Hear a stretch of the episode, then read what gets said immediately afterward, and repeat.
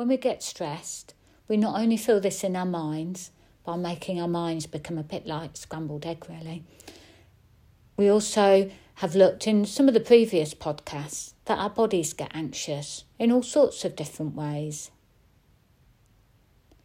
Understanding this is the key to help us not continue to live this way with all those negative impacts that we feel when we're stressed. I do think for many of us, life is a roller coaster, and other times it can just be a walk in the park, but mainly we're somewhere in between this. If we let ourselves just accept this is the way we live our lives, then I feel it can maybe limit us. We can end up not having the best life we can because of this. It's important that we see our bodies and minds like a car. We wouldn't not service the car, change the oil, repair those things that have got worn out, or look after it with regular maintenance. We are no different, really. We need that regular input into our well-being to help keep our health at those top levels. When we go into fight, flight, and the freeze response, then one of the many things our bodies do in that millisecond is that it's primed and ready to keep us safe in those life or death moments. Our bodies often limit our necks from, from moving as much to help us not look behind us, as this could slow us down and make us freeze in fear if we're, say, being chased by something super scary. But also to brace our bodies for an impact that could severely damage our neck or spine. We know that most of those ups and downs in life are not life threatening, but our primeval mind doesn't always see it in this way. If this is happening to us, we might feel a a tightness in our neck and shoulders, difficulty moving our head from side to side, feeling less flexible. We can also maybe get maybe a hot or a burning feeling as well as pain.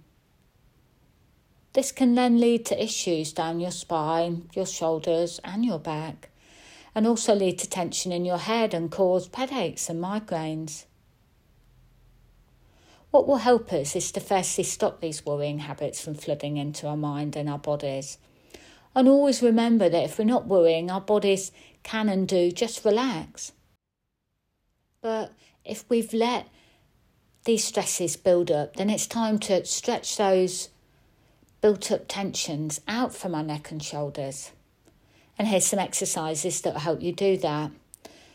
The first one is the neck extension, where you just gently extend your neck by looking upwards and bringing the head back and tilting that head back while keeping your shoulders and back stationary. Once the head has gone back as far as it can go without causing any pain, try to hold it there and stretch that for five seconds before returning your head to that starting position. You'll feel this stretch along the front of your neck and through your throat. And these muscles will also be working hard at the back of your neck. So you might also feel this stretch from the base of your skull down to that upper back. The next one is neck flexion. Gradually lower the chin towards the chest and look downwards while moving the head. Once the head has been flexed forward as far as it can comfortably go, hold the stretch for five seconds before returning back to that start position. When you're stretching using this stretch, you'll feel it through more than likely the back of your neck. The lateral neck flexion. While keeping your shoulders and back still, slowly bend the head to one side. Just imagine that you're just bringing your left ear towards your left shoulder. Once your head is flexed as far as it can go to one side, Try to hold that for five seconds before returning your head back to that central position. Then do the same to the other side of your neck, stretching in the opposite direction. When you do this stretch, you'll more than likely feel this down each side of the neck that you're working on, more than likely the opposite side to what you're working on. Now, the final stretch is the neck rotation. Keep your back straight and shoulders still, and just gradually turn your head to the left as far as it can go naturally without increasing pain. Once the head has reached this rotation limit, hold again for five seconds before bringing it back to that central position. And then use that same stretch and repeat it to the right. Some of these stretches for some of us can be challenging and they might differ from one side to the other. Do remember while doing this that less is more. Don't make it hurt, just go to those points of resistance. If you do each of those four stretches three times on each side, over time it will make a big difference to your stress you're carrying. Obviously, if that feels too much, you can start just doing it once and then building yourself up. If you have an acute stiff neck that is particularly painful and difficult to move, it may make sense to only try it just once. And those stretches, then you allow a bit of time afterwards to just rest.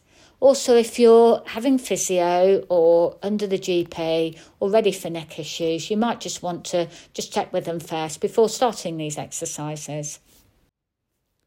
You can do these stretches a few hours later, or perhaps the next day.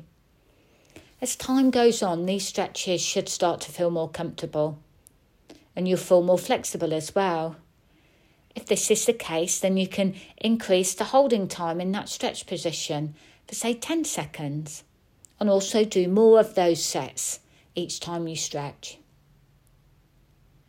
at each step of the way, it's important to remember the goal is to improve neck flexibility and function, not to increase pain.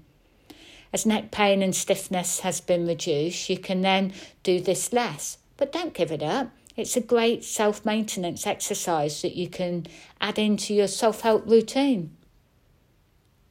I love these stretches, and I will often do them while chilling in the evening, or even do them while I'm watching TV or listening to music. You can fit this in in lots of different places and it will help you feel more relaxed and in the long term you'll be more flexible as well. Have a great day.